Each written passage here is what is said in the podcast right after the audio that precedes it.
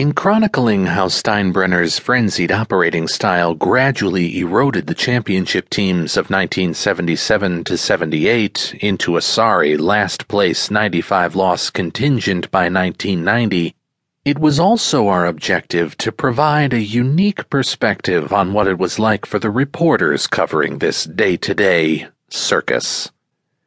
Graig Nettles said it all when, in describing life as a Yankee in the 70s and 80s, he related how, as a little boy, his ambition was to grow up to be a baseball player or join the circus. With the Yankees, he said, I got to do both.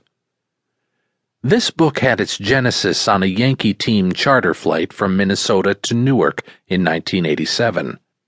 We were having a few cocktails in the front of the plane where the writers and broadcasters sat when Tommy John, who always preferred sitting with the writers instead of his fellow players in the back of the plane, struck up a conversation about sports writing. You know, you guys have seen it all here, John said. You ought to write a book about this team and how it operates like no other team. Of course, nobody would probably believe it. In terms of how the game, as well as the manner in which it is covered, has changed, John had a point. For one thing, the beat writers today no longer travel with the team, and, for the most part, stay in different hotels on the road. So their only interaction with the players is at the ballpark, on the field before games, and in the clubhouse. The notion of a Chicken Stanley coming up to the press box before a game to tell us he was being put on the disabled list against his will, as he did that day in Anaheim in 1980, is in retrospect truly unbelievable. And, unlike with Steinbrenner, whose omnipresence transformed the writers into doctors on call, never knowing when he'd be creating a tempest while always looking to cultivate his personal real estate, the back pages of the New York tabloids. The owners are mostly invisible.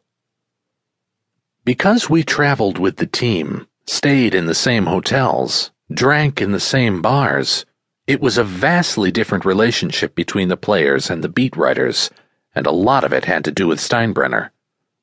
As they watched helplessly as Steinbrenner fired managers and general managers and impulsively traded or released players with manic regularity, the Yankee players developed an us versus him mindset, and were often eager to use the writers as a sounding board for their discontent.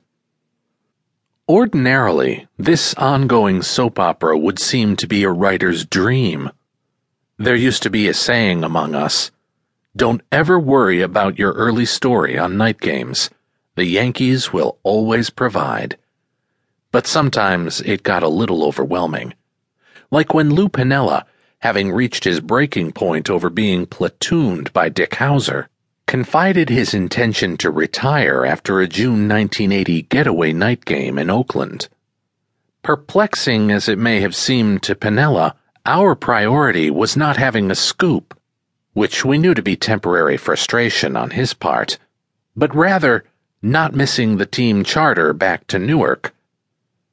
This is the story of how Steinbrenner, after spending millions on premier free agents Catfish Hunter, Reggie Jackson, and Goose Gossage to restore the Yankees to world champion status in his first years of owning the team, got carried away with his success and continually purged the organization of the managers, general managers, scouts, player development people, and players who were so integral to that success.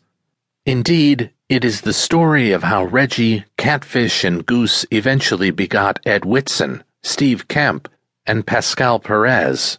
It was a world that ceased to exist when Steinbrenner came back from his second suspension from baseball in 1993 and found that in his absence, the team had been gradually rebuilt by interim general manager Gene Michael.